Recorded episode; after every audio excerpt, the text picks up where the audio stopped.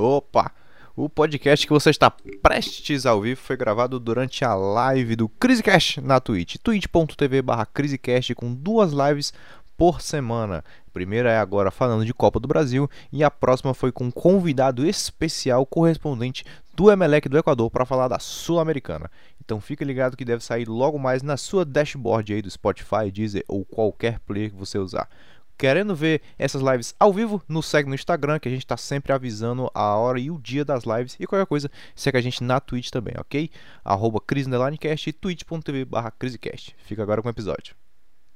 Começando o Crise hoje para falar de Copa do Brasil, né? Vamos falar um pouquinho de Libertadores também, vamos falar aqui da pré-Libertadores, porque a gente não pode deixar de falar mal do Grêmio. E passa um vexame pro suco Del Valle. Temos que comentar isso. Mas eu quero iniciar aqui comentando um pouco de Copa do Brasil. E o seguinte, o nosso tema de hoje é zebra ou incompetência dentro da Copa do Brasil 2021. Aí assim, é um e a outra, né? Porque é zebra, a gente dá o crédito pro time menos abastado financeiramente. Mas também tem uma dose incrível de incompetência de times como o Botafogo, que fazem campanhas medíocres. Consegue fazer o... fizeram ontem contra o ABC, né? Não. Quarta-feira, na verdade. Não. Calma, amigo. Eu acho que você está exagerando. Você acha? Porque, pela definição da palavra, se você faz uma campanha medíocre, você fica na média. É verdade. O Botafogo fez menos do que isso. Isso é fato. Isso aí você cometeu um... Mas a gente não pode esperar muito de uma equipe que tem como titular o lateral Rafael Carioca. Exato. Mas eu fico triste pelo Ricardinho. É, claro. Eu não sei. Não sei se é o Rafael Carioca. É ele mesmo, o Rafael Carioca que jogava no Tigres. Não sei se é o mesmo. Tigres, mano, tá ficando doido. Rafael Carioca joga no Ceará. O Carioca do Tigres joga muito, mano. Não, então é outro. Rafael Carioca lateral, animal. Jogou no Ceará. Não, eu sei, peraí. É porque tinha esse Rafael Carioca, esse mesmo aí. Ele jogava num time... Ele é volante. Ele joga muito. Ele jogava num time da América do Sul, pô. Eu acho que era o Jorge Wilstermann, não tenho certeza. Mas era uma desgraça, sim. É, aí eu vou ter que faltar com a informação, né? Tem que faltar com a informação. Pra começo de conversa, né? Tô olhando aqui a tabela de cima pra baixo. Já queria começar a trazer um acontecimento que rolou essa semana. É o Rafael Carioca fake. Rafael Carioca é fake. Exatamente. Do Tigres, né? O do Tigres. É, com certeza. O Tigres é o fake. O original é o que tá no Botafogo. O original que tá no Botafogo. Exatamente. Com certeza. Agradecer. Ih, vou ter que fechar a live. Olha quem foi que seguiu aí, Sal. Mariana Rios acabou de dar o follow. Aí não. Acabou a live. Acabou a live. Mari Rios, que é minha mod na minha live. A gente é mod lá na live do Rego. Já dá o mod aqui pra Mari no Cris também. Tamo junto, Mário. Obrigado aí pelo follow. Mas, ó, queria começar aqui falando de um ocorrimento, um acontecimento que rolou essa semana que mexeu com as estruturas do nosso estado. E foi, então, não. Ocorrimento. Corrimento é com você, é pra bom. Você aí. As coisas que você tem que limpar. Ocorrimento. É vocabulário. Falar amanhã ocorrimento com os gringos, ver se eles entendem. Acho que eles vão entender. Com certeza. Mas vamos lá. Eu queria... Assaltaram meu ferrinho. Exatamente. Você chegou no ponto que eu queria. Vou puxar aqui a tela. Um monte de tela agora. Mais uma vez, fico mais indignado por ter VAR em campeonato paulista. Não ter VAR numa competição como Copa do Brasil e eliminatória de Copa do Mundo. Cara, é absurdo. Isso não faz nenhum sentido. Peraí. Em qual dessas competições joga a Inter de Limeira? É verdade. Não só a Inter de Limeira. Deixa eu falar aqui. Quem é que é o atacante da Inter de Limeira, ou não? Eu não tô por fora. Roger. Aí tu tá querendo. O Roger é o atacante da Inter de Limeira. Então tá tem que respeitar o VAR no Campeonato Paulista. Se o Roger é o atacante da Inter de Limeira, tem que ter VAR. Depois de Diego Souza, o Roger é o cara que mais faz parte da lei do ex. Né? É verdade. Não, não, porque o Roger só acerta a trave. É, verdade. Que isso? Teoricamente serviria pra ele, mas não serve. Entendi. Na teoria. Compreendi, entendi. É, mas assim, aquela lei do ex da Série C também é foda, né? Mas é isso aí. Mas ó, vamos entrar nesse diálogo aqui mesmo. Essa talvez seja uma coisa importante de se falar. O VAR não é mais uma coisa contestada hoje no Brasil. É necessário. É, sempre foi, não. Assim, por pessoas com uma mentalidade minimamente decente. Não é uma coisa pra ser contestada. Por quê? Sempre se precisou. E agora que a gente tem a disponibilidade dessa tecnologia, a gente não pode simplesmente escolher não ter. Agora, não tem como, cara. Não tem como. Você ter Sul-Americano, Libertadores, Copa do Brasil, competições importantíssimas e que valem muita grana, você não investiu dinheiro no campeonato pra você ter o VAR. A Copa do Brasil é até mais complicado, né? Porque às vezes você tem que estar lá no estádio. Mas, cara, há coisas que aconteceram como essa com o Ferroviário, que são erros absurdos. Você tem um profissional que é só pra olhar se a bola entrou ou não, e ele não consegue ver. E o cara não olha. Eu não sei o que fazer. Porque vai dar o quê? Vai refazer o jogo? Vai abrir esse precedente? Porque se abre pro Ferroviário, abre pra todo mundo. Isso prejudica não só o time na competição em si, mas financeiramente, porque o dinheiro que a Copa do Brasil dá para um time, principalmente pequeno, entre aspas, né, é um pouco mais abaixo que o Ferroviário. Como eu vi em algumas manchetes, esse valor da premiação que o Ferroviário deixou de ganhar, ganha 6 meses de salário. É isso que eu ia falar. Do elenco. Salário, eu queria pedir aí o Saulinho, que é o dono da informação, para saber quanto era o valor de passar da segunda para a terceira fase, sem contar, né, os atributos que você ganha na terceira fase. Porque a folha salarial do Ferroviário é de R$300 mil. É o salário do Vina, era R$1.700.000. Ó, se confirmasse a informação do Saulo, R$1.700.000 para um time que tem uma folha base de R$300 mil. Cara. E aí você tira a classificação dos caras por um erro de arbitragem. Do árbitro. Cara, é só incompetência. Ou é vontade de roubar, o que eu não acredito que seja, porque, né... Eu acredito que sim. Eu acredito que sim? Sem discordar. Eu acredito plenamente que sim. Porque, cara, se a gente for ver o que aconteceu com o América Mineiro na temporada passada, não tem por que os times estarem roubando para o América Mineiro. Entendeu? Não é como se fosse um Inter, um São Paulo, que a gente vê histórico de roubo grande mesmo, valendo. Tipo de times menores, né? Era nesses momentos que o Lisca devia aparecer também, né? Agora, isso aí é uma responsabilidade. Tem um ponto. Porque depois de todos os roubos que o América sofreu, e sofreu de fato, o Lisca foi lá e tacou a voz, né? E agora, Lisca? Vai falar não? Isso aí cai na premissa do brasileiro, né? O brasileiro, ele só reclama quando é contra você. Quando é seu favor, você aceita calado. Sim. Então, eu vou botar aqui... É uma coisa cultural, né? Essa aqui é a famosa frase do vira-lata. Saulo, como um bom representante dessa categoria. Não, brincadeira. Não, mas assim, o Lisca, na hora, não tinha obrigação nenhuma de falar. Obrigação não, né? De falar porra nenhuma, não. Não tinha uma obrigação de falar na hora. Ele também não viu. Nem o árbitro que tava lá olhando pro coisa viu. Ele tinha que defender o dele. Não, concordo. Então, depois que saiu as imagens, que saiu tudo, acho que ele poderia ter se manifestado, falando alguma coisa, feito pelo menos uma meia-culpa, assim, pra fazer a média, né? Mas... E detalhe, né? É porque é foda pedir isso aí do cara. Então, esse dinheiro também é importante pro... Não, mas eu não tô pedindo que ele renuncie ou que ele parta com o Ferroviário, não. Agora, ele tem que saber que na hora que o América Mineiro for roubado, que vai ser na Série A, como sempre é, com VAR ou não, isso aí é uma coisa que vai ser cobrado dele.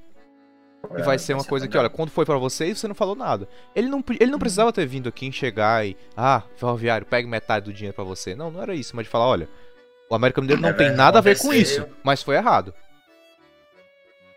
Pois é. Exato, também acho. E confirmei aqui, viu, Bruninho? É 1.700.000. Cara, é muita grana. É muita grana. Os caras estão há 3 meses no BBB pra ganhar 1,5. Cara, isso é muito dinheiro até pro Ceará, cara. Pra time Fortaleza. É, pô. Isso é muito dinheiro, cara. Não tem como. É pro Saulo, que é o Saulo, cara. Era muito. Galera, acho que pro Flamengo talvez, inclusive, seja uma boa, porque eles brigam pra poder passar de fase numa porra dessa. Verdade. Sim. Então, o Flamengo aí talvez ele ajudasse as famílias do Ninho, né? Que aparentemente não tem dinheiro pra isso, né? O Flamengo aí. Divida esse dinheiro com o Flamengo. Aí nem ganha da Copa do Brasil, o time vai ter o dinheiro. Isca, divida com o Flamengo, eles estão necessitados. É difícil. Queria não, só dizer que a gente tá travando, ó, cara. Não sei se é a minha internet.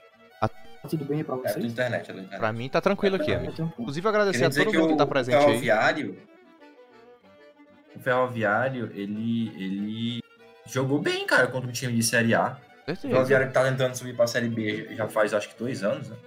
Não consegue, sempre bate na trave, né? Mas morre no final, impressionante. Mas fez um... Claro, contou com o erro do goleirinho, né? Vai essa bola aí, a bola entrando aí, batendo na... Não, mas o Ibama, porque o mascote do Ferroviário é um tubarão. Então, enquanto ele tá nadando no mar aberto, ele consegue. Aí, quando chega ali perto da praia, aí ele morre. Ele encalha. Pelo amor de Deus, aí é foda. Essa é a piada. Ou ele encalha ou ele morre de banhista, né? Não, e destaque também pro goleiro do Ferroviário. Se garantiu. Ficou muito, cara. E outro ponto negativo... Agora sim. Também não passar é que os atletas do próprio Ferroviário perdem a chance de jogar contra um time grande e se expor em uma rede nacional, né? Para tentar contratos melhores, para tentar ir para times de Série B, Série A. Isso aí também os caras perdem muito, né? E todo mundo perde, né? Nessa equação. Nessa equação todo mundo perde.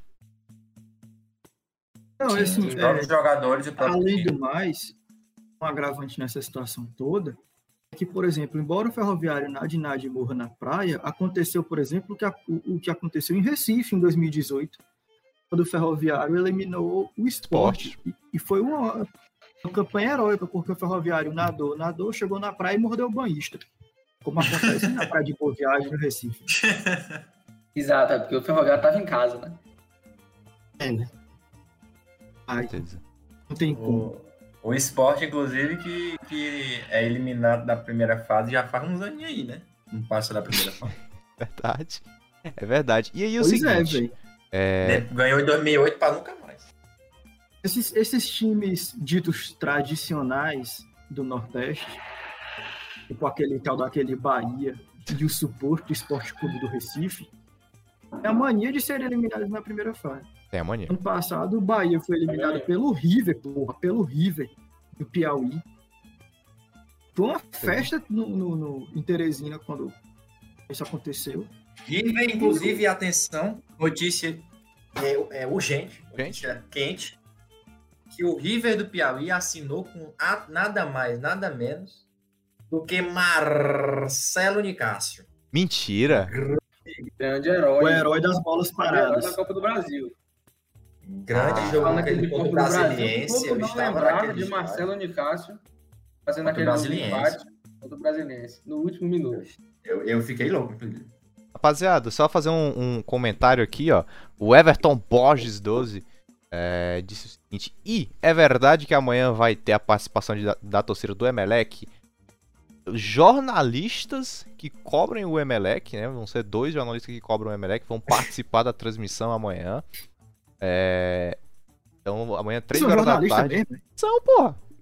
Agora pronto. Se os caras têm diploma, eu não sei. Não, 60 mil seguidores. Não é. Não. O cara tem 60 mil seguidores. E a página dele é de informação. Ele não é de frescar que nem nós do Cris, não. Então, eu considero que os caras são jornalistas. Informação não é. Mas, por exemplo, sei lá, pô. O herói alvinegro não é jornalista também, não. Rapaz, assim, no meu ponto de vista mas acho que no meu ponto de vista de jornalismo é mais abrangente que o seu, de repente. Ele é um blogueiro. Blogueiro jornalista. Vejo assim. Tipo blogueiro assim, informativo. Pra mim não é um jornalista. Ele pode ser formado. Ele tipo assim, ele é jornalista de profissão, mas ele tá ali como blogueiro, né? Se quiser ser um jornalista, é um jornalista. Acabou. Vamos final. Vamos embora. Siga adiante. Adiante. Vamos falar do jogo. Não, mas só confirmando, é verdade, tá? O pessoal do Somos Emelec vai fazer uma live amanhã, eu, Tonão e as 2 pessoas lá vindo do Emelec. Agradeço aí a participação, muita gente querendo participar da live amanhã, acho que vai dar certo, então você é muito bem-vindo. Essa é a União Canalec. Divulgue. É 3 horas. Divulgue. Games lá na página do Crise tem a parada. Tem a thumb, né? Mas seguindo em frente aqui... Ah, rapidinho aqui, eu vou até digitar aqui. Se tu puder digitar aí, Bruno, é melhor. Vocês, se puderem divulgar e usar a hashtag Canalec, escrito A-A-N-A-L-S, Canalec. E aí a gente vai compartilhar também, vai dar uma... essa bombada aí. É verdade. Tá em dia, né? É verdade, viu? Tá valendo aí a Canalec amanhã. Vamos lá falar então de... Aí sim, porque assim, se o Ferroviário passa, teoricamente é uma zebra, né? Mas aqui foi uma zebra de fato. A gente teve o jogo do 4 de julho contra o Cuiabá. E vamos lá, o Cuiabá chegou, me corrija se eu estiver errado, semifinal de Copa do Brasil ano passado. Foi? Foi semifinal? Foi. Não, quarta de finais, né? Quem chegou em semi foi o América. Foram quarta de finais. Pois é, eu vi divulgado na torcida deles. Pois é, tá pegando fogo lá, cara. Inclusive a torcida do Barcelona já xingou a gente de tanto nome. Você não tem noção, é loucura. Amanhã, inclusive, os mods vão trabalhar aqui. E os mods são vocês dois, viu, Saulo e Ribamar? Amanhã vai ter banimento pra caramba aqui, porque os caras estão vindo com gol de gás pra cima da gente. Não, amanhã que vai ser a União Canalec e a União Portunhol, né? União Portunhol. É muito bom, cara. Mas é o seguinte, o Cuiabá chegou quarta de finais de Copa do Brasil, né? Perdeu pro Grêmio, se não estiver enganado.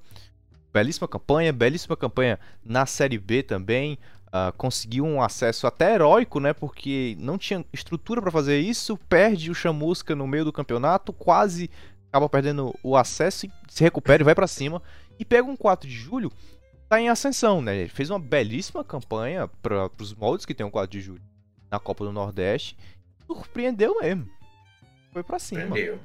Era o time que era dado como o último colocado geral da Copa do Nordeste. Era o saco de pancada. Acabou que quase se classificou, chegou um momento que estava em quinto colocado na classificação, na última rodada, mas acabou não classificando. Mas é um grande time, é um time que tem tudo para crescer. Os times do Piauí estão surgindo bem agora. É a ascensão, exatamente. O próprio Altos, né? O Altos, que é a vitória do futebol. Não vitória, né? Foi empate, mas a classificação foi ainda melhor, porque o Cuiabá não é um time, assim, é um time que tá em ascensão, é um time que... É time de primeira divisão, cara. E na minha é o time dos que subiu, que melhor se reforçou até agora. Os quatro que subiu, porque a Chapecoense perdeu muita gente. O Juventude, as contratações de Juventude estão bem fracas. Horrível. O América tem um elenco muito... já tinha um elenco bom da Série B, mas não se reforçou tão bem, e o Cuiabá trouxe nomes... E o América, Saulinho, perdeu o Messias pro Ceará, curiosamente. E causou uma queda de rendimento da defesa do América que é impressionante. Não, o Messias era essencial naquelas águas do América, né? O Messias era essencial. Era base ali. Deus, né? Mas era um cara que segurava o América ali. Você vê no próprio jogo contra o Ferroviário, é claro que o Ferroviário jogou muito bem, mas você vê uma queda de rendimento do América em relação à campanha da Série B do ano passado, gritante. Gritante. Então, realmente, o Cuiabá é a sensação, né? É claro que ainda espera-se que é um time pra brigar pra não cair. Espera-se até que caia. Normal se acontecer. Mas não esperava que viesse uma derrota tão precoce na Copa do Brasil, querendo ou não, é uma competição fundamental pra esse tipo de equipe, né? Essa é a primeira vez do Cuiabá na Série A? Na Série A, sim. É um time super novo, né? É um time de uma fusão, né? Ele provém de uma fusão. Acho que é de 2001 esse time. O Cuiabá mesmo, acho que é 2001. Fusão do Cu com o Abá. É, exatamente. Não, mas a gente fica feliz pelo futebol do Piauí, né? Sim. A gente, como nordestino. A gente espera que o 4 de julho faça uma campanha maravilhosa, histórica, o que já tá sendo. Sim. Tem tudo pra fazer. Um time que foi campeão piauiense recentemente. Não tem nada mais do que as expectativas já colocadas. Ele é velho, pô. Assim, ele é novo em relação ao Ceará, né? Ele é de 87. Ele é relativamente novo, assim, né? E tratando-se de um futebol do Piauí... Mais novo que o PSG, né? É mais novo que o PSG. E tratando-se do futebol do Piauí, né? Que é o futebol que... Eu não posso nem dizer que é um futebol que tá em ascensão, porque não sei se tá.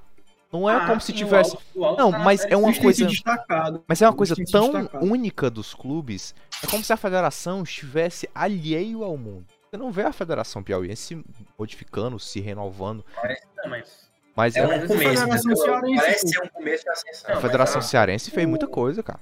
Ela fez muita coisa. Eu acho. Eu acredito. Opinião de um louco. Opinião de um físico. De um louco? Que é o. É, de um louco. Que eu acho que a Federação do Piauí vai chegar a bater de frente assim com as principais ali. Não agora, nos próximos anos. Eu acredito que sim, principalmente com a ação desses times agora. Para mim, esse é o começo. Acredito que os times de Pernambuco estão perdendo espaço. A gente vive na Copa do Nordeste. Santa Cruz então, não fala dele. Eu acho. Pois é, eu acho que, sei lá. Acredito que a Federação de Pernambuco possa ser ultrapassada nos próximos anos. Se não fizer nada, né? Do Piauí? Sim. Calma, olha, eu. Torcedores, calma. Opinião de um louco.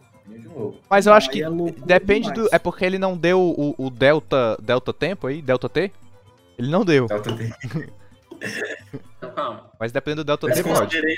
Eu a resistência do ar. Exato. Mas a verdade é que todas as federações, com exceção da de Pernambuco e a de Natal, todas as federações do Nordeste melhoraram muito. Rio Grande do Norte. Rio Grande do Norte, né? Federação do Norte. Federação de Natal. O resto do estado se foda, né?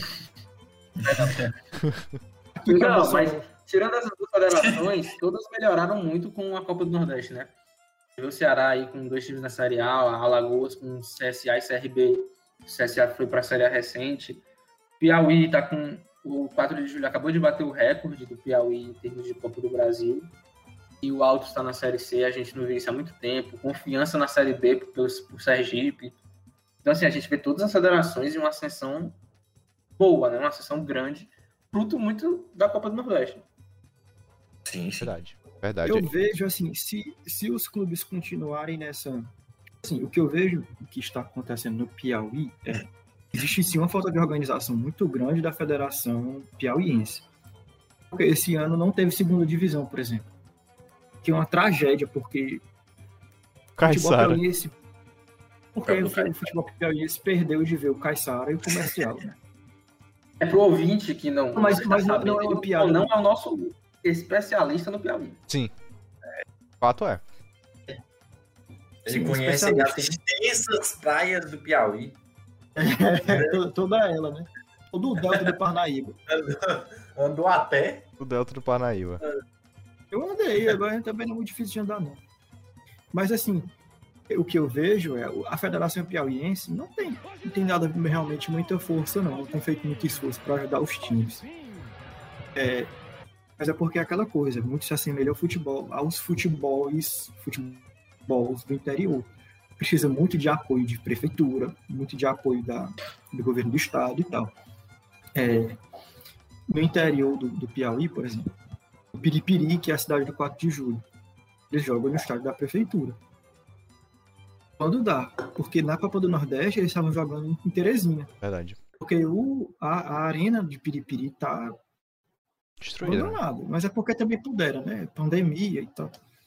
Mas, enfim, o trabalho dos times é de galgar degraizinhos, pouquinho em pouquinho, botar ali, fazer as bases, né? Devagarzinho, se organizando, tem se organizado. Você vê cada vez mais chegando concorrência para River e Flamengo. Flamengo tem, tá, fato, muito fraco nesses últimos tempos. Perdeu pro Vasco, né? Pra você ver aí. Pra você ver aí. Mas, tipo assim, você vê, por exemplo, um Altos bate, um 4 de julho bate. 4 de julho também não é nenhuma surpresa, assim, já foi campeão outras 3 vezes, além do ano passado. O 4 de julho bate. Em 2010, o Comercial de Campo Maior foi campeão. Então sempre você tem umas oscilações dessas assim, mas enfim, tem sido um pouco mais organizado. O futebol do interior continua aquela bagunça, mas o que eu quero terminar é, talvez para daqui a alguns anos, o futebol piauiense, daqui, sei lá, uns 15 anos, seja o que pra gente é hoje o futebol de Alagoas. Começou a se organizar muito lá tempo atrás. Hoje tem 2 times estabelecidos. Se não acontecer, se tal, né, se não acontecer nenhuma tragédia. Nem Deus tira essa projeção do Piauí, mas assim, se tudo der certo, pode ser que sim, por que não? Aí, ó, só agradecer. Se tudo der errado, pode ser que não, por que não? Por que não, né? Vou agradecer aqui o follow do Irraste 2, muito obrigado pelo follow aí, cara, seja muito bem-vindo, sinta-se em casa.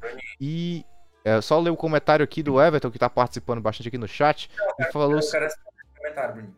Mas, tá bom. Pois leia o comentário do rapaz e responda. É que o futebol do Piauí parou no tempo, infelizmente o torcedor do Piauí não torce para os times do Piauí. É um pouco fato. Lá você conta os dedos dos torcedores dos times do Piauí. Isso é verdade. Isso é verdade. Isso é o que acontece muito no norte do país também, né? Onde a gente não tem um futebol estabelecido, a gente no norte. A gente tem hoje dois times principais, que já são de muito tempo, né? Que é o Remo e o Paysandu, e agora vem surgindo o Manaus. Manaus também. Mas que o Castanhal, cara, tá pensando agora. O Castanhal agora está na quarta divisão do Campeonato Brasileiro, mas o Castanhal esse ano tá uma desgraça, não tá ganhando nada. Mas enfim, tá em segundo do grupo dele no Campeonato Paraense. Mas é verdade, é o que é verdade. E aqui no Ceará, inclusive, também. A torcida do Flamengo é uma das maiores. Isso ainda é triste, mas... É a maior, porra. Eu acho que é a maior, né? A maior do Ceará é. E aí, só complementando aqui... que ele não confirma esses dados. É verdade, não, mas é. Só em Fortaleza, não. Mas no Ceará, no estado, é. É. Ele falou que 4 de julho, com esse dinheiro que ele vai receber, vai montar um estacionamento. Visão. Isso é uma visão. Pois é, pô. Isso é organizado. Assim, por que o futebol piauiense, no geral, deu uma parada no tempo? Ele realmente está perdido. Não tem acompanhado os outros.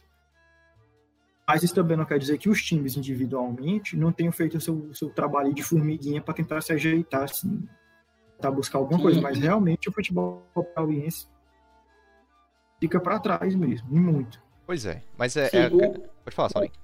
Bruno, só falar uma coisa. Quanto a esse negócio da torcida, não torcer para os times, eu acho que é um efeito meio que cascata, né? Se os times não estão bem, a torcida vai torcer para outros times que estão bem, que são times fora do Piauí. Eu acho que com essa ascensão do Altos aí, que vai disputar a Série C, se ele conseguir se manter uns 3, 4 anos na Série C, ou beliscar uma Série B, isso pode começar a mudar lá, né? Porque, assim, você tendo um time que joga um campeonato nacional, que se conseguir, por exemplo, se conseguisse um acesso para a Série B, que você consegue ver na televisão, isso faz aumentar a torcida também, né? Então, acho que com a ascensão de um, se o Altos conseguir se manter, podem vir outros atrás, como aqui no Ceará, que o Ceará e o Fortaleza estão conseguindo ficar na Série A, e o Ferroviário já está há muito tempo na C, agora o Floresta subiu também, então, assim, é um efeito cascata, né? E assim, vamos lá. A gente está tendo, nesse momento, um movimento da ascensão do Nordeste. Ceará e Fortaleza seguem na Série A. A Bahia segue firme na Série A. O Sport, que apesar das crises internas, é um grande time. E a gente passou, se me corrija se eu estiver errado, são 3 anos tendo 4 representantes do Nordeste na Série A. E na era dos pontos corridos, isso é inédito. Completamente inédito.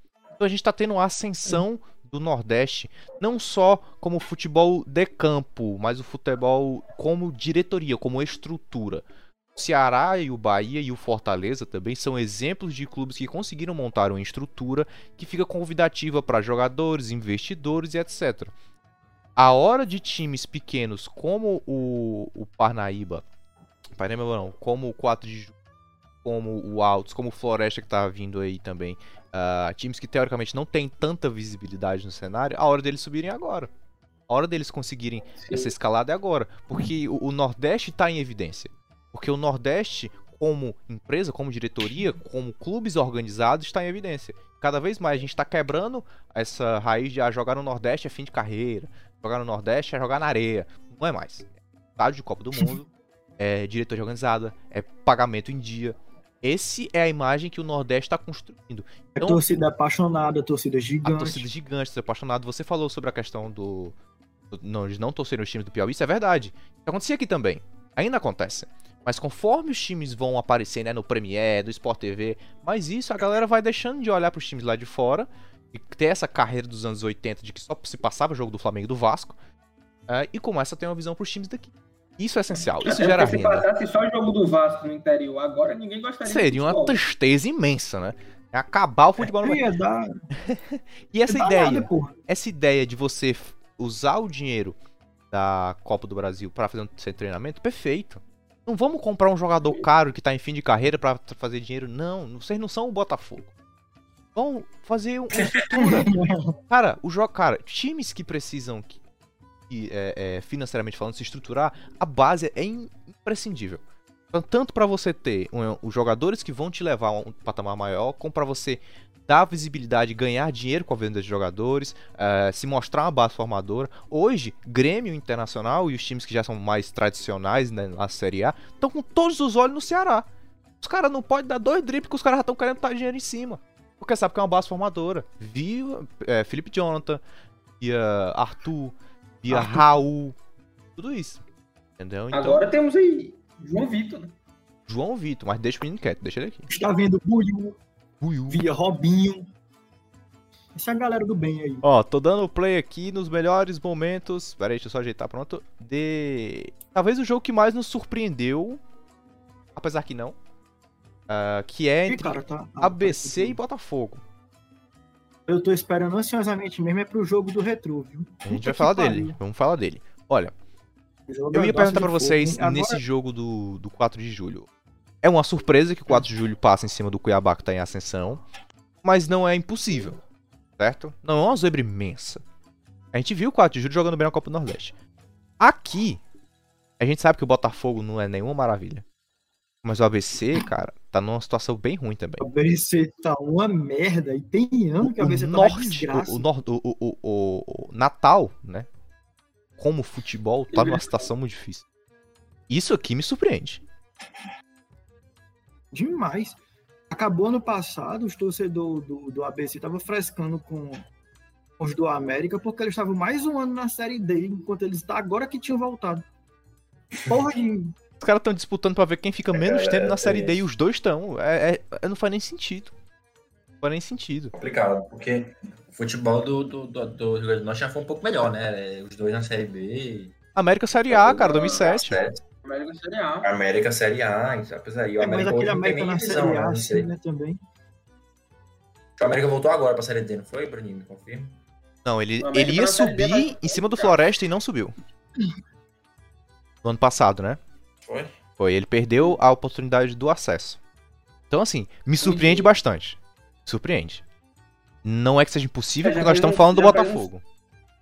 Já faz uns 3 anos que o futebol do Rio Grande do Norte não tem nenhum representante na Série C. E o último foi o Globo. Grande Globo. Cara de Ceará Mirim, né? Deu o Globo também. Fez uma boa campanha também, mas não teve investimento necessário. Ó, o Everton falou que, pra mim, o primeiro jogador que mostrou em rede nacional o crescimento do Ceará foi o Thiago Galhardo, verdade. Porque ele não é um jogador que... pra mim, não é o primeiro, mas ele é fundamental porque ele é um jogador de visibilidade nacional, que jogou pra caralho e chegou falando, olha, esse time aqui, pinga em dia, é a brincadeira do pinga. Pinga em dia. Na hora que os caras batem o olho e falam, quer dizer que os caras estão pagando em dia lá e estão jogando a Série A? Interessante. Ruim não é. Então ele foi o primeiro a dar os toques. Então ele foi, com certeza, ele foi fundamental. Eu acho que o Vina, no passado, foi o que meio que sacramentou, assim. Porque... Sim. O Ceará manter um jogador na seleção do campeonato e conseguir ele manter no elenco para outra temporada é uma mudança de patamar grande, né? Vocês deixam só abrir um parênteses aqui rapidinho pro até tá dois. Passando aí na Twitch aí, né? A gente tá mostrando que o Botafogo teve que empatar esse jogo nos últimos minutos, né? Nos últimos suspiros.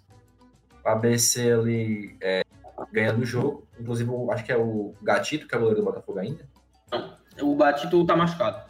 Tá machucado, né? Enfim, o goleiro teve que ir pra área. Porque da merda se quebrou. Se quebrou logo. Mas mesmo assim, o ABC conseguiu passar de fase. E, assim, não era... Pra mim, o Bruninho falou que o ABC tava na desgraça e tal, mas o Botafogo, né, dá essa possibilidade pro time, dá essa possibilidade pro ABC. Eu acredito, eu acredito, pra mim, na minha percepção, eu acreditava que era mais difícil o 4 de julho passado que o ABC.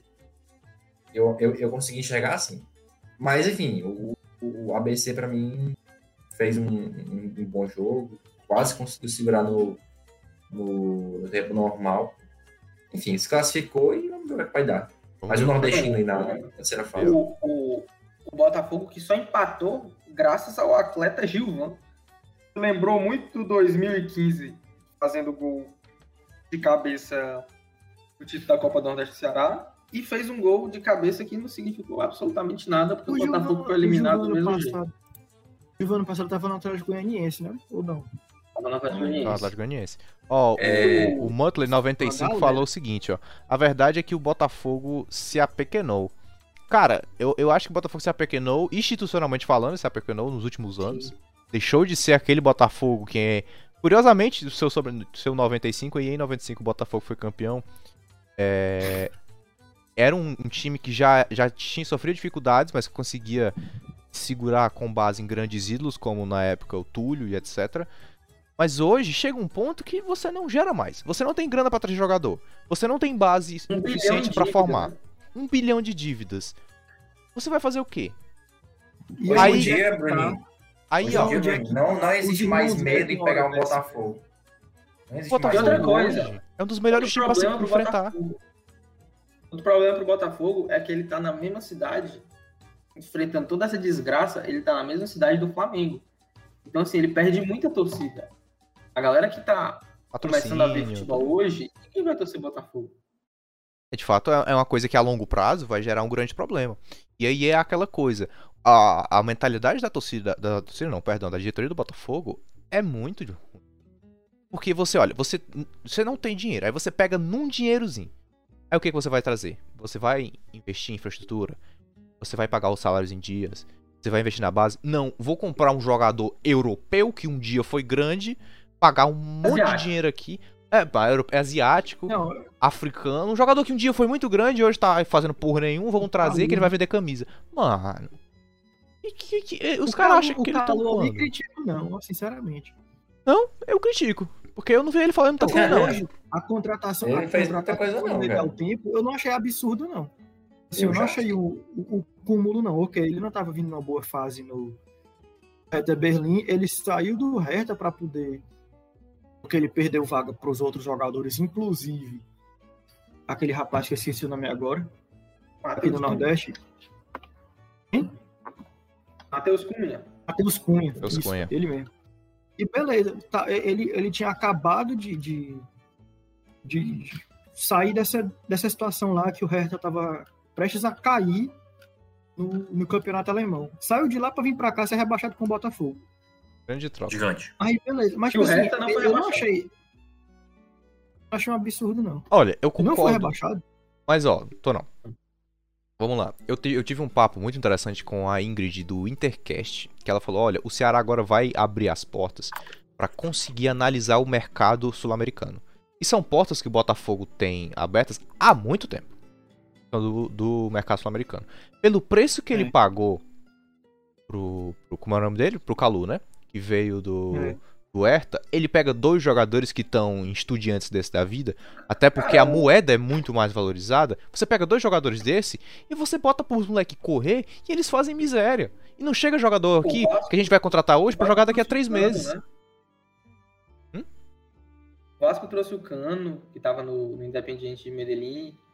O Vasco trouxe agora um jogador Galarza. Né? Ele trouxe ano passado, pô, pra poder jogar divisão de base. Né? O Galarza veio ano passado para as categorias de base e já ficou, terminou o ano certo que ele ia ser titular do Vasco.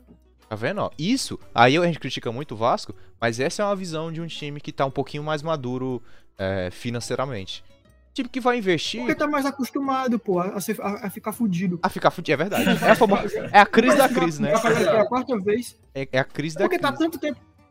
Porque o Botafogo tinha pelo menos a cagada eles não ter caído 4 vezes no século. Tá querendo, tá, filho?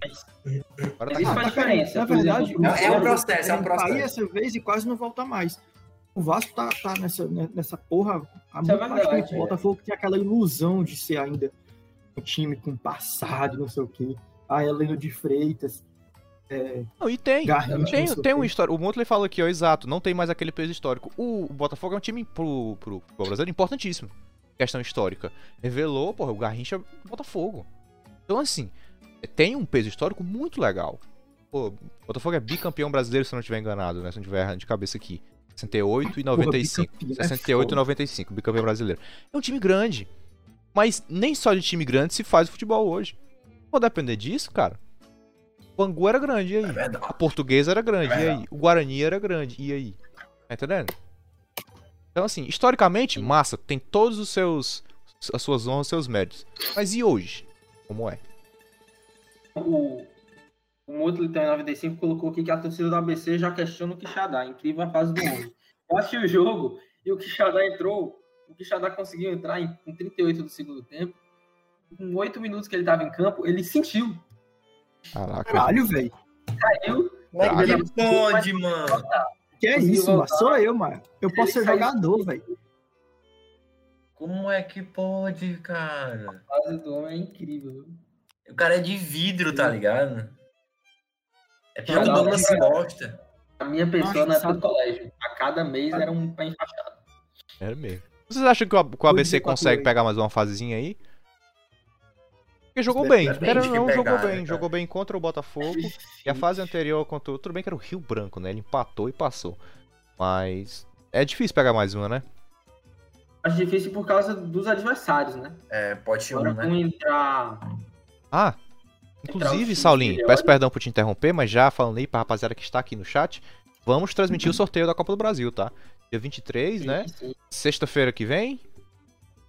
Não sei ao certo qual é o dia que é, mas é dia 23. Sexta-feira. Sexta-feira que vem, sorteio da Copa do Brasil é aqui no Crise. Beleza? O mesmo esquema que a gente fez da Libertadores Sul-Americana aqui no Cris. Pode concluir, Salim, por favor.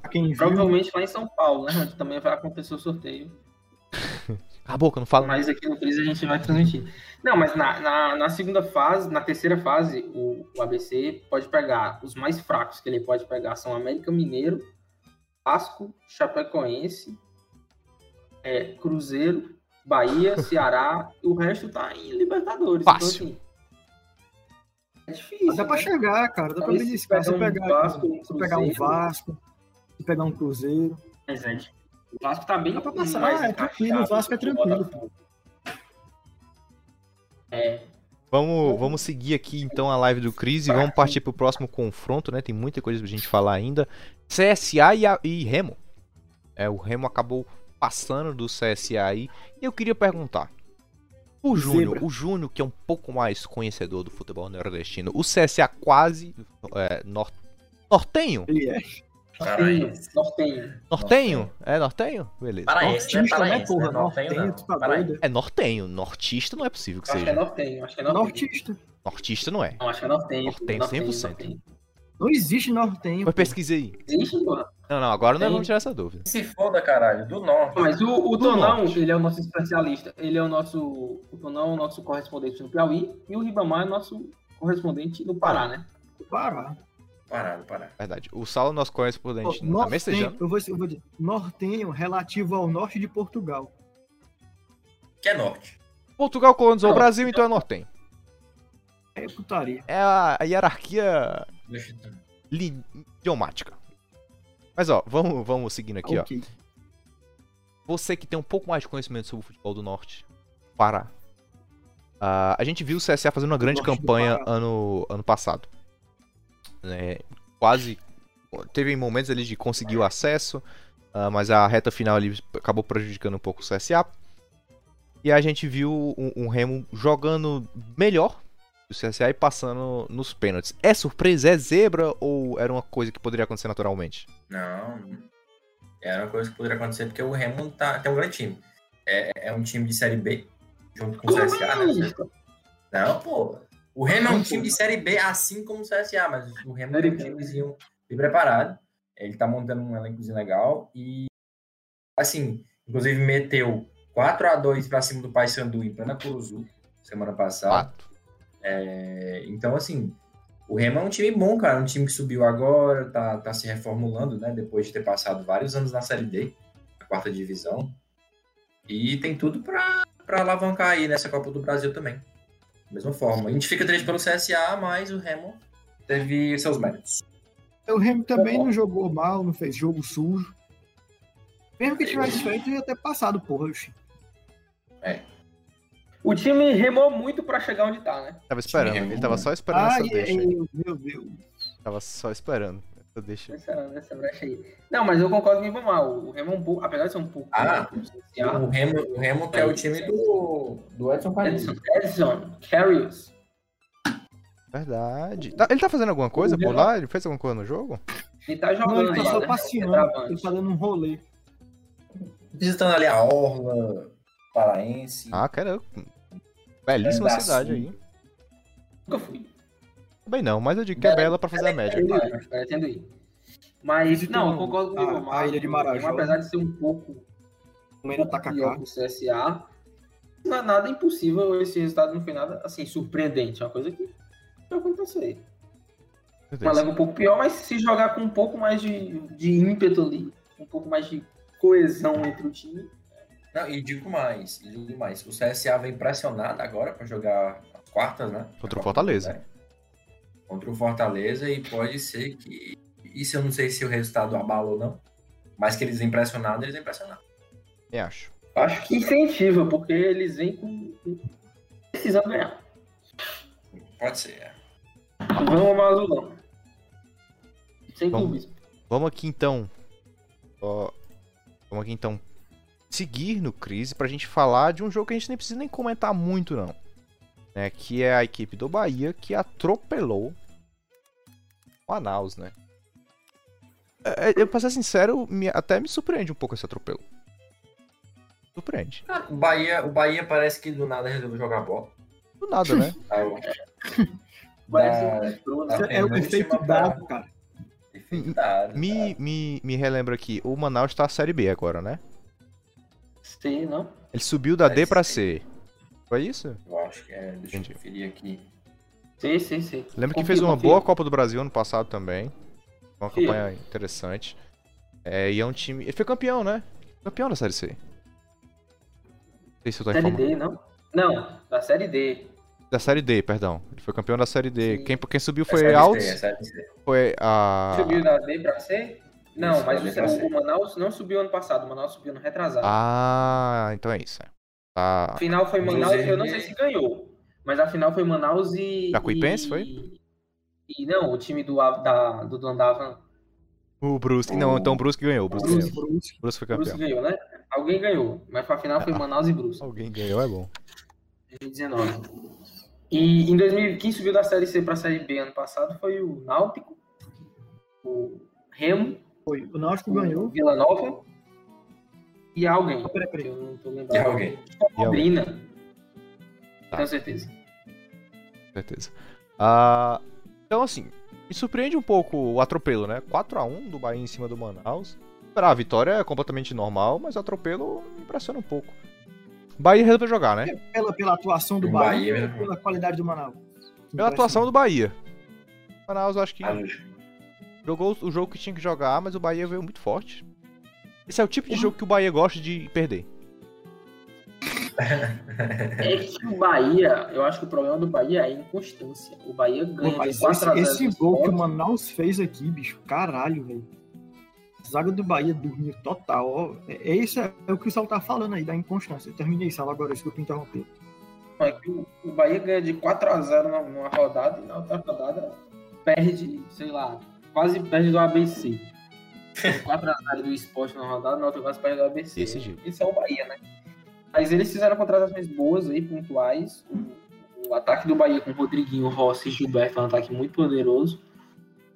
Tem um volante Patrick, se não me engano, muito bom. O goleiro é bom. Eles contrataram agora o zagueiro da Chapecoense, não, Luiz Otávio. Então eles estão formando um time bem interessante aí. Será que iria, né? Como não deu certo, trouxe o Messias. Acho que ficou bom pra gente.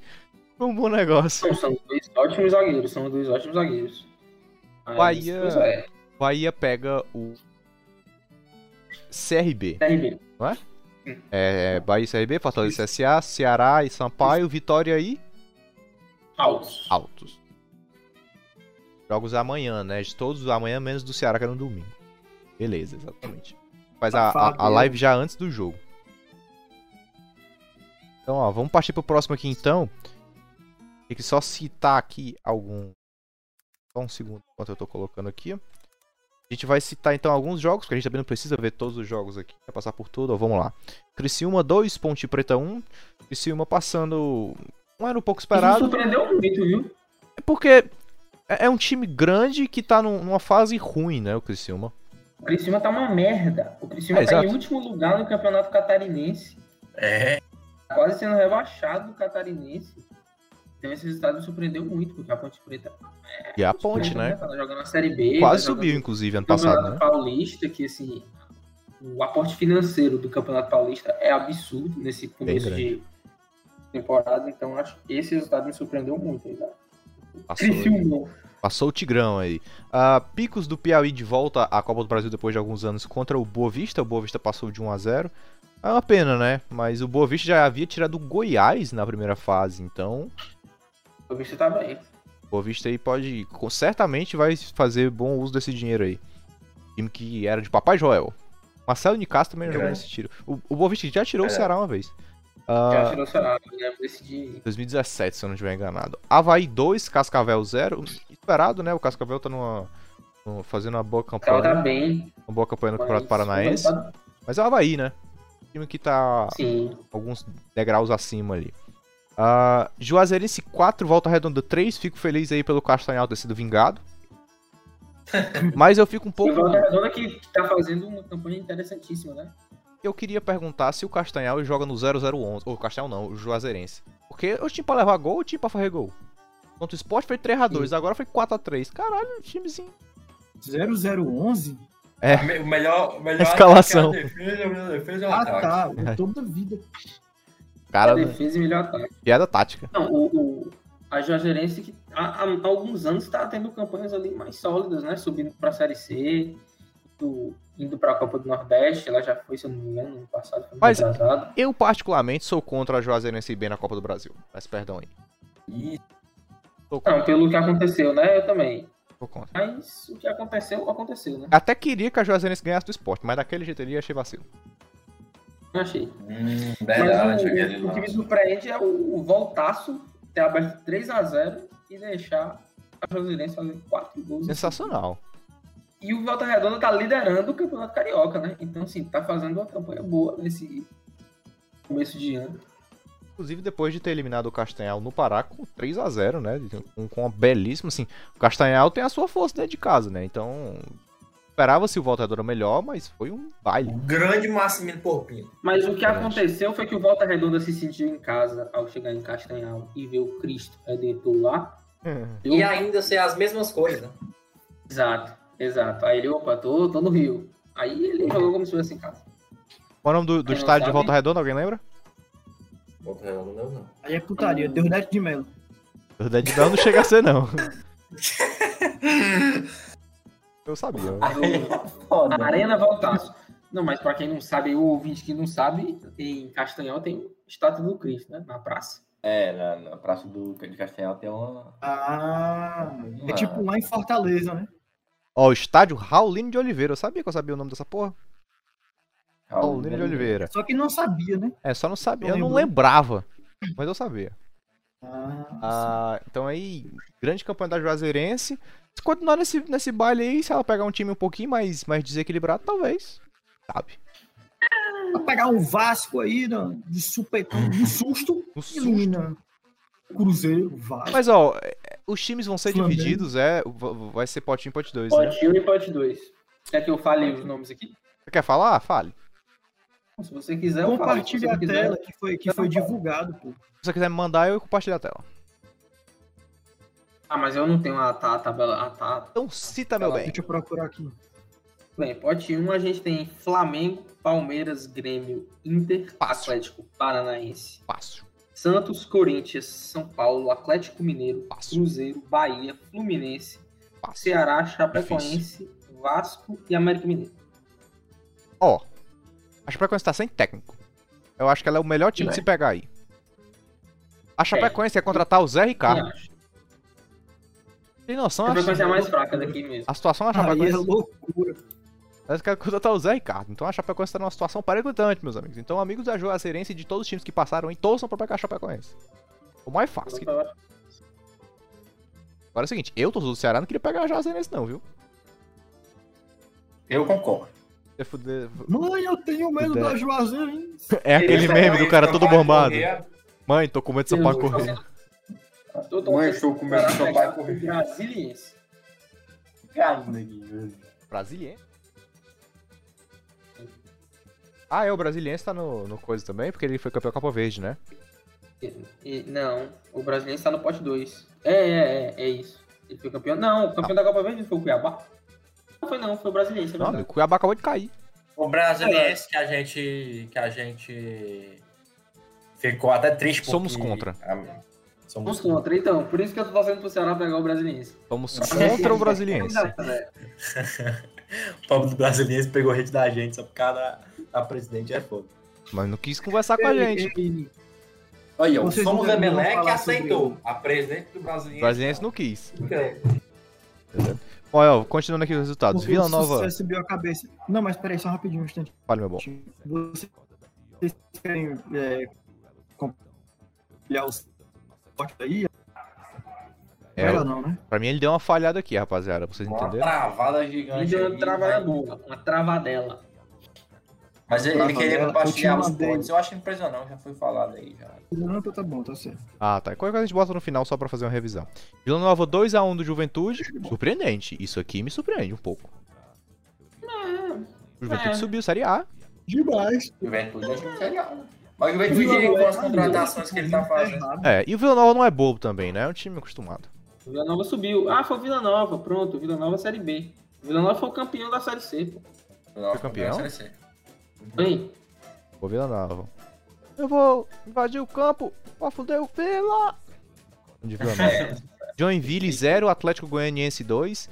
Saudades de Joinville 2015, hein? Campeão Série B, jogando bem a Série A. Acabou esse time. E eu cravo aqui que o Atlético Goianiense que teve uma perda muito grande. Perdeu seu camisa 10. Que... Chico, é verdade. É verdade. Ceará, é equipe Chico. Equipe Chico. Vitória 2, Rio Branco do Espírito Santo 0. É uma pena como os times do Espírito Santo acabam que nunca dão gás, né? Assim, o Rio Branco até tirou o Sampaio Corrêa, que foi interessante. Frente, velho. É incrível. Mas é um negócio que não vai, né, cara? Tirou o Sampaio Corrêa, parecia que ia dar certo. O Vitória não era uma missão impossível pra quem tirou o Sampaio Corrêa. E teve nem chance. O Espírito Santo nunca vingou. Assim, o que acontece? A gente tem que fazer um cast especial. Vamos fazer um cast especial entendendo o Espírito Santo? Chamar alguém da Chamar o capixaba. Porque, ó, vem comigo aqui, ó. O Espírito Santo tem algumas campanhas que são interessantes. O próprio Copa do Brasil de 94 tem o Linhares, que era do Espírito Santo, chegou na semifinal da Copa do Brasil. Um resultadaço. O Linhares desapareceu depois disso. E o Branco é um grande time. O Branco não consegue fazer nada. Vitória é um grande time do Espírito Santo, não consegue fazer nada. Então eu não sei. Eu não, geralmente é um estado que tá numa região que tem alto potencial de investimento. É um estado que, geologicamente falando do Brasil, é muito importante, rico em minérios. Então, assim, tem muito potencial de investimento, de patrocínio, etc. Então tá multado aí há 2 meses. Então, é porque a cachorra tava latindo, eu fiquei assim, os termos, né? Os pronomes de modo, né? Geologicamente é puta. Mas onda, é porque eu tenho um tio que é geólogo, ele fala que o Espírito Santo é coisa, então eu acredito nele. Não, mas o Espírito Santo tá na região sudeste, né? Como São Paulo, Rio de Janeiro e Minas, e consegue não ter nenhum time, nada. Nem na Série C. Nada. Eu não sei se é um... É porque o Estado tem alguma situação que a gente não sabe, porque a gente viu o Estado aí até em apagão alguns anos aí. Rapaziada passando presidiário, fugindo do presídio, dominando as ruas. Então eu não sei o que acontece. Mas é porque a polícia fez greve, né? É verdade. Conhece alguém do Espírito Santo, por favor, entre em contato.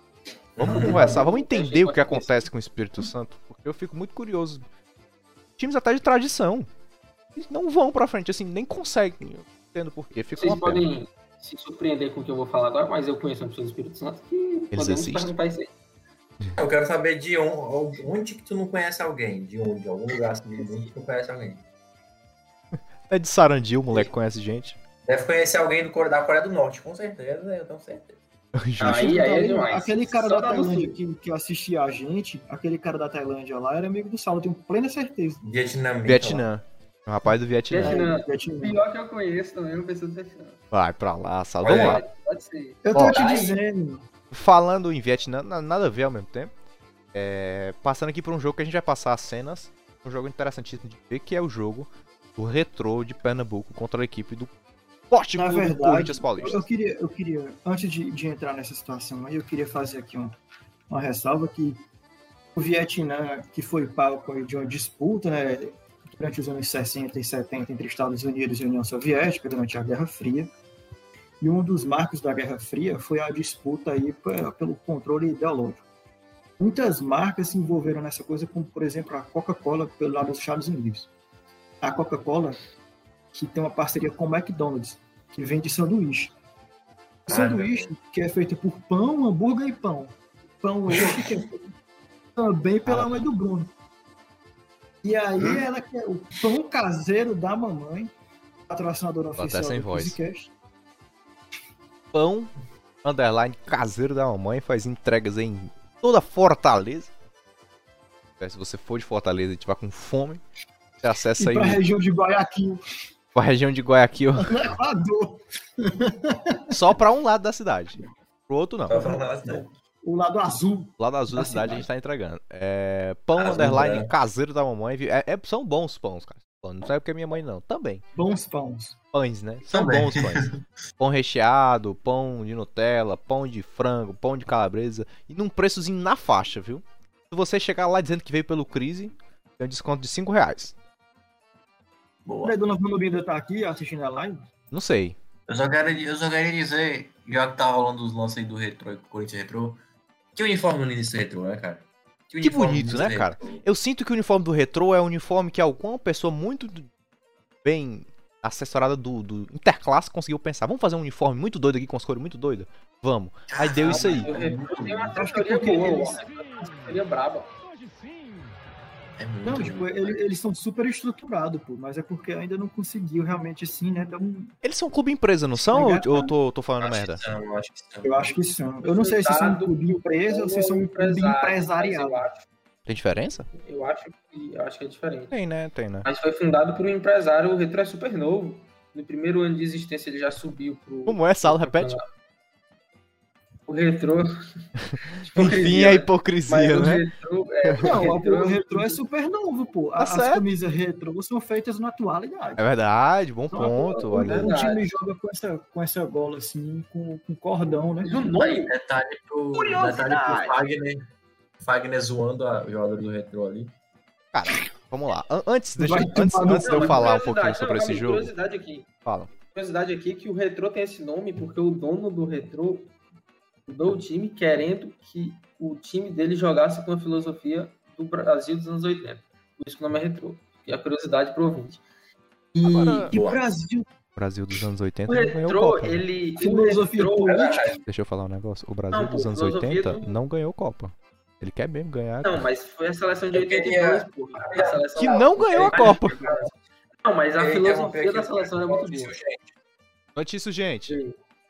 Estavam falando de Mossoró aí com um grande tornão que citou Mossoró. Consulado Alvinegro de Mossoró. Acabou de conseguir. Só seguir a gente. Tamo junto, exatamente. Consulado Alvinegro de Mossoró. Grande abraço. Grande abraço. Agora, só antes de tu tomar, Saulinho, só agradecer aqui ao follow que a gente teve, o Japa 4101. Muito obrigado aí pelo follow, meu querido. Vai falar, Saulinho. CriseCast chegando no Japão, né? No Japão não conheço ninguém, tá? No Japão não conheço ninguém. Cris, Japão, que se não fosse já, seria só pão, caseiro da mamãe, patrocinador oficial da CriseCast. Vai, Saulo. O Retrô, ele foi fundado, no primeiro ano que ele foi fundado, ele subiu para a primeira divisão do Pernambuco. No segundo ano, ele conseguiu vaga na Série D, e esse é o terceiro ano do time. Então, em 3 anos, o time já está na Série D, quase elimina o Corinthians na Copa do Brasil. Certeza, cara. E esse é o tipo de jogo. Pena que o Retrô não ganhou. Mas esse é o tipo do jogo de nome. As pessoas sabem quem é o Retrô agora. E o time que enfrentar o Retrô numa possível Copa do Brasil do ano que vem já vai saber que não é bobo. É um time perigoso. É um time... Não existem mais bobos no futebol. Não existem mais bobos no futebol. Em época de pandemia ainda, cara, surgem novos times, surgem times que crescem mais, né? Verdade, pior que é verdade. É nessas épocas que a gente vê os times que geriram bem, que gerem bem. Sim. Os times que gerem mal. Bragantino tá aí pra provar. Red Bull chegou, organizou tipo assim, a casa. O Ceará hoje mesmo inaugurou uma loja conceito, cara. Linda, inclusive. Torcedor. Então, tipo assim, é divisão, as classes estão sendo divididas aí com essa pandemia. Verdade, é verdade. Então... As classes... Não, beleza. Não, esquema de pirâmide. As classes no sentido de organização, né?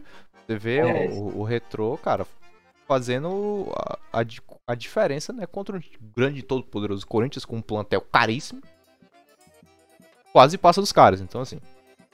Mas, tipo, por exemplo, o Retrô, ele pode até ser bem novo, mas ele já começou como um time milionário, pô. Eles têm um dos maiores CTs do Nordeste, bicho. Ele já começou assim, voando. É, mas não é só porque tem dinheiro que às vezes dá certo, né? Não, pô, mas é muito organizado, porque não, o cara tem muito dinheiro, mas já o primeiro investimento dele foi no CT. Não investiu em um jogador famoso. Ele tá querendo construir estádio agora. O time tanto começou voando... Foi aquele que a gente... Não, foi aquele que a gente falou que os caras compravam um jogador, tipo, comprava a torcida, que o cara mandava um ônibus buscando a galera pra poder assistir jogo do Retrô. É verdade. Uhum. Era uma afeição com o time. Já era. Importante, cara. Um estado que tá em decadência, né? Pernambuco, temos de futebol, sim. Então é uma boa oportunidade pro Retrô tentar uma Série C aí. Com certeza. Tentar se consolidar no futebol pernambucano. Algum dos quatro podcasts aqui, quando o primeiro milionário que sair desse podcast aqui, quando o dinheiro do Crise começar a render, a gente forma um time e vai lá para Pernambuco. Vamos, que se foda. Mas já tá formado, porra. Mas forma outro. É o Crise FC vai ser o nome. Foda-se. Crise FC. Agora... Vamos comentar. A gente vai pra Lagoas, né? Formar o CSC. Boa! CSC. Tá com pouca letra aí. Lagoas. Inclusive, em Alagoas tem o CSA, o CRB e o CSE, né? Tem o CSE. O ASA, né? E o ASA. É o Emelec, né? É o clube. O Emelec é CSE. Caralho. Tamo junto aí. Amanhã live com o Emelec. Amigos do Emelec. Vamos lá. Agora eu vou passar, a gente vai falar de um jogo que dói o coração de Júnior Ribamar. Não vai ter como a gente não falar. E a derrota. Papão da Caruzu pro CRB. Dentro de casa. 2-1 pro CRB. Cara, tá ruim o Paysandu, né? Pelo menos o Caiçara não joga Série B, né? Ou não joga Copa do Brasil e não perde. O Paysandu é uma desgraça, não ganha mais nada. Empatou com o Castanhal em casa, perdeu pro Remo em casa, perdeu pro CRB em casa, não ganha mais merda. Quando tá na Série C, não conseguiu subir, o Remo subiu. E, ó, mas tá tem Nicolas. Tem Nicolas, que é um grande atacante, diga-se. Agora sim, vamos lá. Falando exclusivamente... Precisa de título quando se tem Nicolas. Do confronto. Ok que o Paysandu tá passando por um momento ruim. Mas, caralho, que lance de merda que passou agora, bicho. Mas o CRB tá vindo numa ascensão também. A gente tem que dar o mérito do time de ter chegado lá com essa moral toda e ter batido no Paysandu e com a autoridade. A dificuldade porque o Paysandu é um time difícil, mas teve autoridade do CRB pra chegar lá. Copa do Nordeste. Classificado para as quartas de finais da Copa do Nordeste, um confronto dificílimo contra o Bahia, mas que vai botar dificuldade. Ano passado o CRB tirou o Cruzeiro da Copa do Brasil. Tá disso. Pode falar, só. O Cruzeiro que é freguês de Alagoas, né? O ouvinte que não sabe, CRB significa Ceará, Restos, B. Então, na Série B. Série B. Agora sim, vamos parar pra pensar. O CRB tem uma equipe... Cara, que golaço, né? Tem uma equipe que é muito baseada no Ceará, mas o Ceará é um modelo de negócio que deu certo. Eu acho justo. Mas pegar jogador refugo do Ceará... Refugo não. Menos de não é refugo. Pegou o Yuri. Não, até que vai bem, mas... Olha o Diogo Silva. O Diogo Silva é um bom goleiro. Silva é um bom goleiro, o Diego Ivo é um bom zagueiro. O Calisson na ponta também é um bom atacante pra Série B. É um bom atacante. É um cara com experiência de Série A e talvez tenha ganho, mas ele tem experiência. Se ele é bom ou não, aí é outra história, mas ele, experiência ele tem, ele jogou. Então ele tem uma boa noção de posicionamento, fez um mediano aqui. Também o time todo não ajudava. Yuri Henry, hein? Então assim, é um time que tá se planejando pra crescer. E é como a gente já falou, o Nordeste todo tá em crescimento. O CRB é parte disso. E o CRB, teve agora o CSA indo pra Série A, então o CRB, a torcida, o time, quer muito também subir. Pra dizer que não é só o CSA que eles vão Série A, né? Tá perto. Eu digo que em alguns anos isso acontece. Não tô dizendo esse ano, mas em alguns anos isso deve acontecer. Esse ano tá difícil, né? A Série B tá muito difícil. Em 30 anos o Ceará vai ser campeão nacional e o CRB vai estar na Série A. Exato. Mas traga a informação. São Bento tá ganhando de 1-0 do Corinthians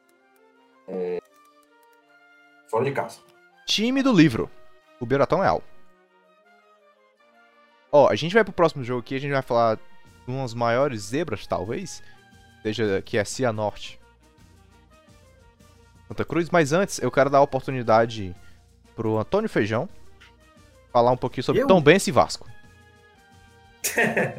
Foi um jogaço, bicho. A Vasco. O Vasco jogou muita bola. Finalmente aí os Coringa do Cabo estão dando certo, estão entrosando. Jogaço do Galarza, jogaço do Lucão também, foi muito bem. Eu achei, pelo menos. As opiniões contrárias aí na mídia. E o destaque mesmo fica para a torcida vascaína, né? Que voltou um andaime. Foi expulso depois pela polícia. Tá certo. Infelizmente, a polícia que é o maior inimigo do brasileiro. O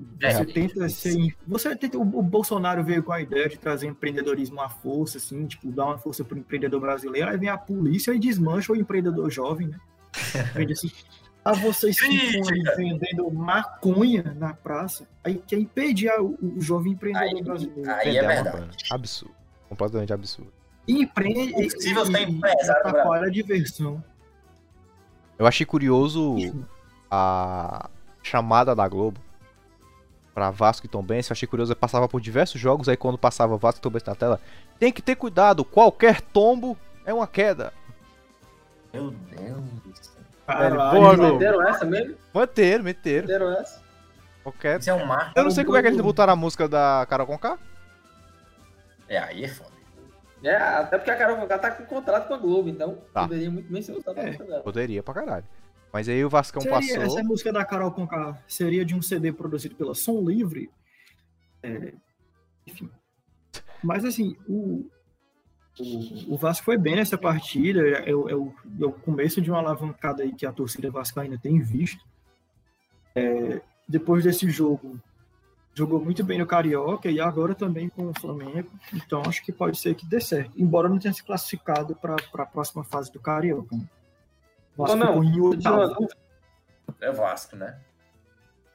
Vamos dizer Vasco. O Gabriel, da base do Vasco, ele vende mesmo fotos? Ah, não. Ou é só sobrenome dele mesmo? Na verdade, é porque... Essa piada ruim. Não, pô. O pai dele trabalhava, ele catava... Ele cata latinha e o pai dele catava garrafa PEC. Caraca, velho. É muito ruim a piada, bicho. Caraca. A gente vai ser expulso da Twitch. Piada ruim, não vai ter como. Felizmente. Mas ó, deixa eu falar um negócio aí curioso.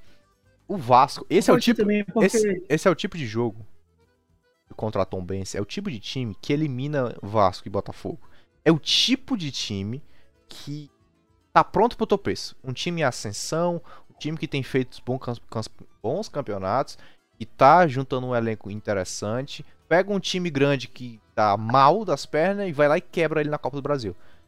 Era um confronto muito difícil pro Vasco. O Vasco era favorito, óbvio. Mas era um confronto difícil pro Vasco. E o Vasco, apesar do jogo difícil, teve autoridade, chegou lá e ganhou. Então, assim, é uma amostra de que o Vasco, apesar do descenso, apesar de toda a crise interna, não tá morto. Vai fazer uma boa Série B e talvez volte esse ano. Essa é a chance do Vasco da Gama usar o Cabo Esperança. Esqueci o antigo nome. Vou pegar. Mas já que estamos aqui, ó, falando em Boa Esperança, vamos falar de Santa Cruz e Cianorte. Ele colocou o jogo, cara. Tá aqui no Cianorte Santa Cruz agora, já. É, já coloquei, tá, cara. Eu não tinha visto do Vasco, então não coloquei. Eu não botei do Vasco, eu não botei. Era só um rápido comentário. Liga pro Vasco. É o seguinte, alguém tem alguma justificativa pro Santa Cruz não ter passado do Cianorte?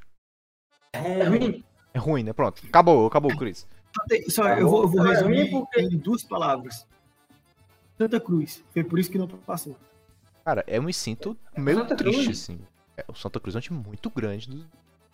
Um time campeão da Copa do Nordeste 2016. É um time de nome, é um time de massa. E, cara, tá em decadência que você não vê o chão. É queda livre. Tá na rua. Santa Cruz foi lanterna do grupo dele, né?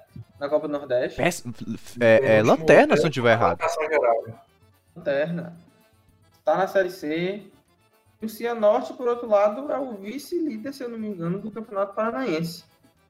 Tá atrás do Cascavel. Inclusive, o Santa Cruz, que ano passado... Temporada passada, né? Não, temporada passada. Liderava o grupo dele na Série C. Liderou de bola, eu acho. E com folga, batendo todo mundo, chegou no mata-mata, morreu. Fortalezou, não, né? Mais nada. Não, fortaleceu. Não ganhava nada, foi o último do mata-mata, porque o mata-mata ele é lá diferente na Série C, né? Tipo, formam outros grupos, né? Ele foi lanterna do grupo do mata-mata. Então, o Santa Cruz já tava mostrando a decadência, mostrando a Copa do Nordeste sendo o penúltimo colocado geral do Copa do Nordeste, e segue mostrando aí, perdendo pro Cianorte, essa zebraça vai acontecer. Aquela coisa, né, é o time que ele tá tão mal a um ponto de que a gente nem sabe mais se é zebra ou não. Talvez faz parte. Pô, o Cianorte é um time que tá bem no Campeonato Paranaense. Uma zebrinha. O Cianorte é um time que tá fazendo uma belíssima campanha no Campeonato Paranaense, que não é um campeonato fácil. Times fortes. Então, assim, aí você pega um Santa Cruz que já tá numa draga da desgraça. É uma zebra que era previsível. A zebra que acabou de... Zebracita. O Cianorte que é o cosplay de Orlando City, né? Ele é o Orlando City do Pará. Na verdade, não. Paraná. Do Pará. A informação, o escudo do Cianorte é mais velho que o escudo do Orlando City. Então, Orlando City é o Cianorte de Orlando. Cianorte... Fica um adendo, fica um abraço aí também pra Marta, né? Marta, do Orlando... Como é? Orlando... Pride. Orlando Pride. Qual é o nome do Orlando City? É, não sei qual, Augusto? Fábio Augusto? É Ricardo. Ele é brasileiro, Ricardo. Porque ele é brasileiro. Eu acho Ricardo que é alguma coisa assim, é tipo... É uma coisa Augusto. Kaká, eu acho o apelido dele. Eu escuto o Nerdcast com ele. Orlando, na verdade... O 28º estado do Brasil, né? É verdade. Não, o 28º não chega a ser, né? Pô, porque a gente não Flórida, tem 27. É a Flórida, né? Enfim, verdade. Sim, sim. Mas dá pra entender, Bruninho. Deu pra entender. Agora é o seguinte, pra gente fechar aqui a Copa do Brasil, não tem por que a gente passar esses jogos, mas só vou fazer um rápido comentário. Fortaleza e Ipiranga, 1x0 Fortaleza, eu achei que deu até muita dificuldade de passar. Deus, sim. Ipiranga é um bom time, pô. Foi um bom time. Fortaleza parecia que não ia passar, o Pikachu apareceu e salvou a pátria. Então o Pikachu aí se provando uma belíssima contratação, e que é mesmo. Tem muito pra provar ainda, mas... eu também acho que tem, mas pelo preço que veio... Mas foi diferente, né, nesse jogo. Mostrou a diferença. Foi essencial. É um gol que o Fortaleza não fazia há mais de ano, né, que é gol de falta, e o Ceará também faz há mais de 2 anos. Faz um tempo, faz uma cota aí. Red Bull Bragantino 2x1 no Luverdense. É um resultado previsível, até esperava-se até uma facilidade maior do Red Bull passar, apesar do Luverdense, né, ser um time de um pouco mais de tradição, mas teve uma dificuldade imensa de passar do Uberlândia no passado, foi 1x1 o jogo, mas o Red Bull Bragantino aí passando com um time até misto, tá em formação, o time do Bull. América de Natal 0, Cruzeiro 1. Esse foi um jogo que eu torci muito. A zebra? Quase! Meu amigo, quase, viu? Se o América de Natal passa do Cruzeiro... Imagine o ABC eliminando o Botafogo, o América eliminando o Cruzeiro. Nossa! Seria Rio Grande do Norte de volta. Mas ao futebol. O Cruzeiro não vai longe na competição, não. Não, vai não. Não vai. Mas o Cruzeiro tá formando um elenco pra disputar bem a Série B, diferente do ano passado. Não, aprendeu um pouquinho. Tem que apequenar pra jogar a Série B, né, agora. Sim, apequenar um pouquinho. Não, mas é verdade. Tem que abrir. Porque antes os times caíam ganhando o mesmo orçamento da Série A. Sim. Então você não precisava se adequar, você só subia.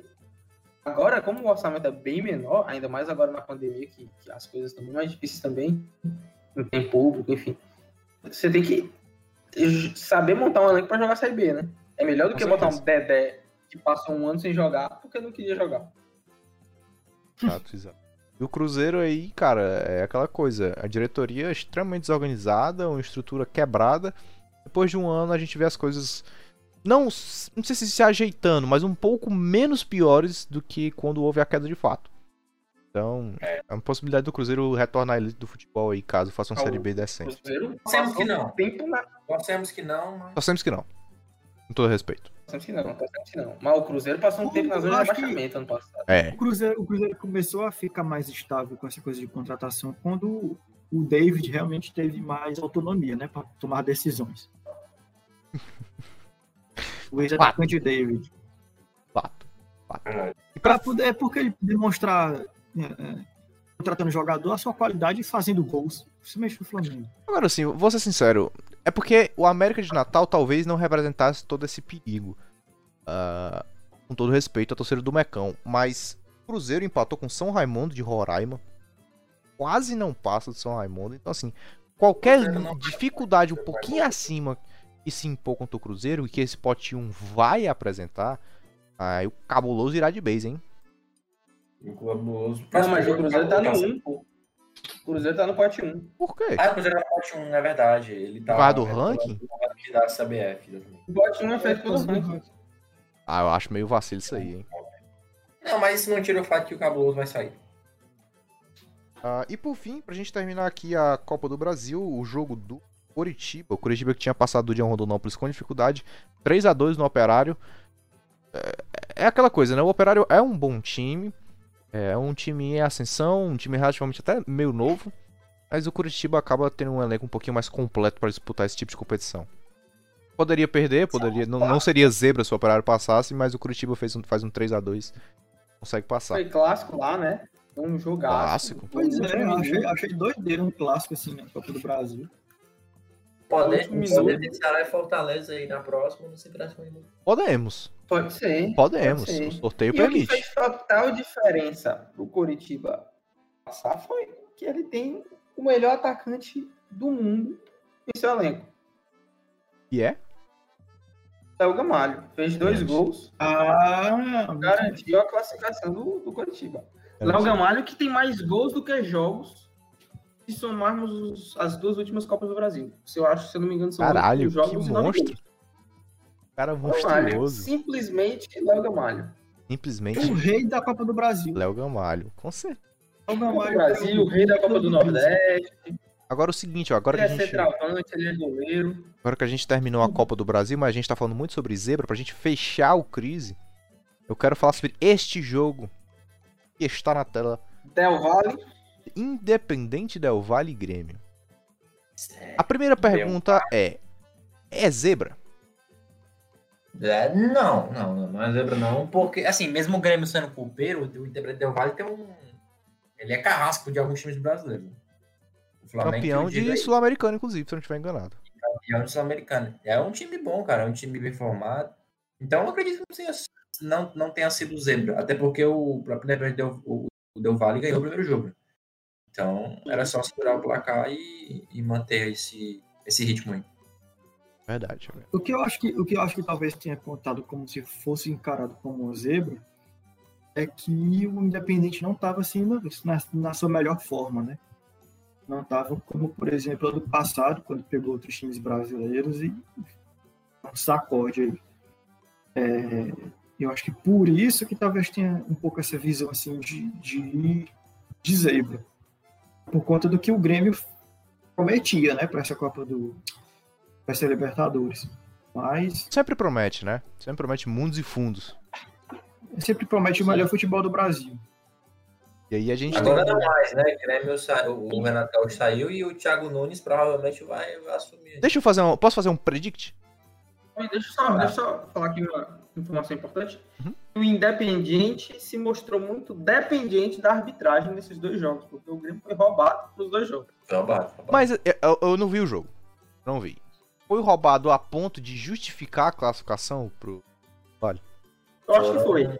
Foram no primeiro jogo, o Grêmio estava ganhando de 1-0 e anularam o 2-0. Certo. E aí, depois disso, o Grêmio teve um expulso e o Del Valle virou. Nesse segundo jogo, teve um pênalti não marcado, não foi? Eu acho. Aí eu não sei, eu vi só outro impedimento. Outro impedimento, né? É, foi outro impedimento. Que foi gol, não foi? Ou não foi gol? Não tô lembrado agora, mas foi um impedimento crucial, assim, um lance importante. Sim, um lance importante, e o jogo tava 0-0 ainda, se eu não me engano, ou já tava 1-0 pro Grêmio, enfim. Então, foi bem garfado, né? Mas não passou.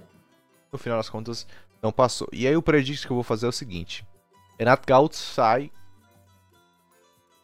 do Grêmio. A gente viu um Flamengo não começando bem a temporada. Vai rolar isso aí. Meu predict é que até o final do ano vai rolar esse date aí. Eu acho que não, acho que o... acho que possível. Como é o nome do vice-presidente do Flamengo? O Braz.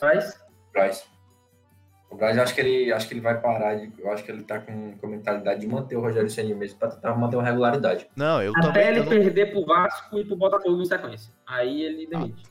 Eu não tô dizendo que o Rogério sai amanhã. Mas sabe como é o Flamengo.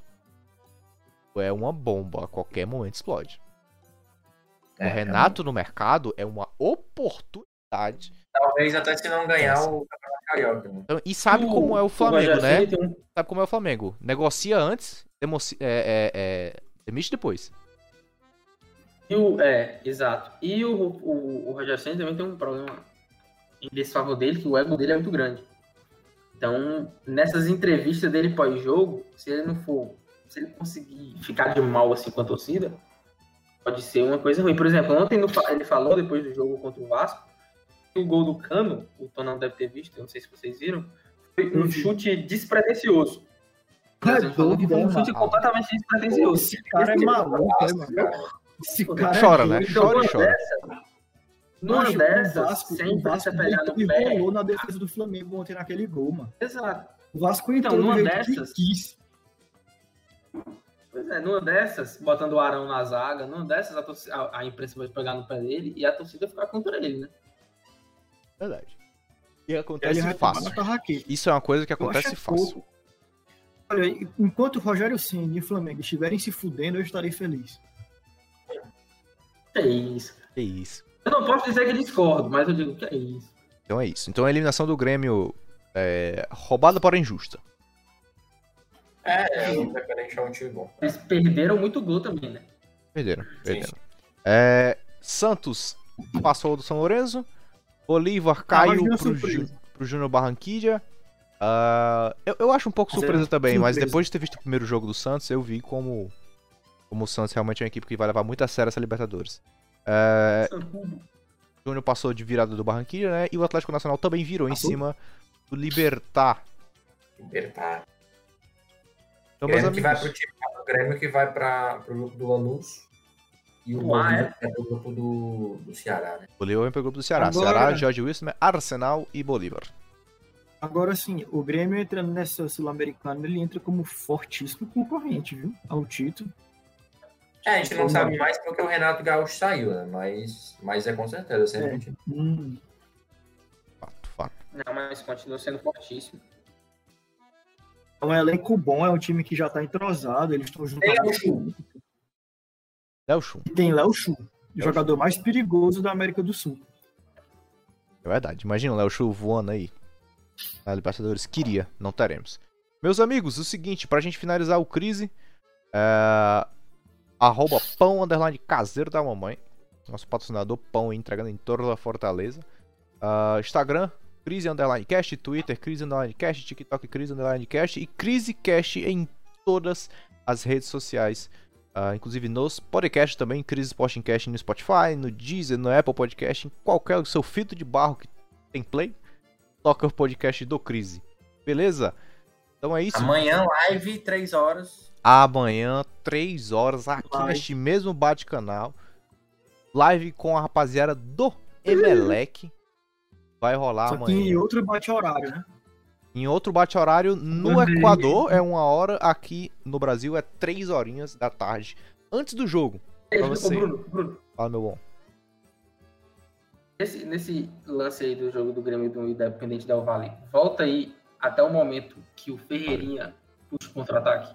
Porra, amigo, aí você me quebrou. Por favor, volta aí. Tá no momento que o Ferreirinha puxa o contra-ataque. É aquele que fica um cara a cara com o gol, é? É, e dá um play e olha o bandeirinha. Pronto. E se eu fechar... É bem antes disso aí, pô. É isso aí? Eu não... É bem antes? Como é isso? É bem antes. Aí tu me quebrou. Calma, é porque a gente tem um delay pra ver aqui. Não, o bandeirinha no... tá dentro do campo, eu tô vendo aqui. Exato, ele tá muito dentro do campo. Caralho, ele tá muito dentro do campo mesmo. É, mas ele pode. Vai de novo. Caralho, ele tá muito... Olha isso. Ele tá muito dentro do campo. Coisa absurda. Mas também ele tá dando gás ali pra chegar, né? É. Ele pode pra poder pegar a talha, né? É, mas ele foi muito dentro do campo. Ah, tô ligado. Caralho, pô. Eu não sei se dá pra ver por causa da logo do Cris que tá em cima. Excelente. Amanhã, live do Emelec, 3 horas. Eu e o Tonão estaremos aqui tentando falar espanhol. Peço socorro. Com a rapaziada do Emelec. Eu e Ribamar, que estaremos aqui no background para tentar tradução simultânea. Tradução simultânea. Não faz sentido nenhum. Eu que não falo espanhol, os moleques, tradução simultânea, por que vocês não fazem então, seus merda? Não, mas é porque a gente vai estar com todo o aparato do Google Tradutor. Ah, compreendi. Quero ver se vocês vão mandar mesmo. Seguinte, ó, saindo daqui a 15 minutos. Eu entro em live de novo, aí a twitch.tv/BrunoPax. Ai não, aí eu vou embora, pô. Vai jogar videogamezinho. Jogar videogamezinho. Ele vai jogar jogo de terror. Jogar jogo de terror, hein? Joga jogo de terror. Então, twitch.tv/BrunoPax. Vai até amanhã, 2 horas, né? Vai até amanhã, 2 horas, até a live do Crise.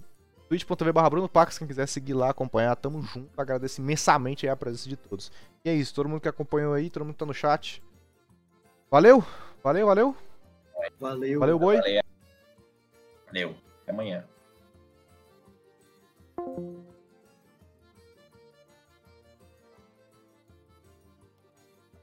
Deu errado, foi mal.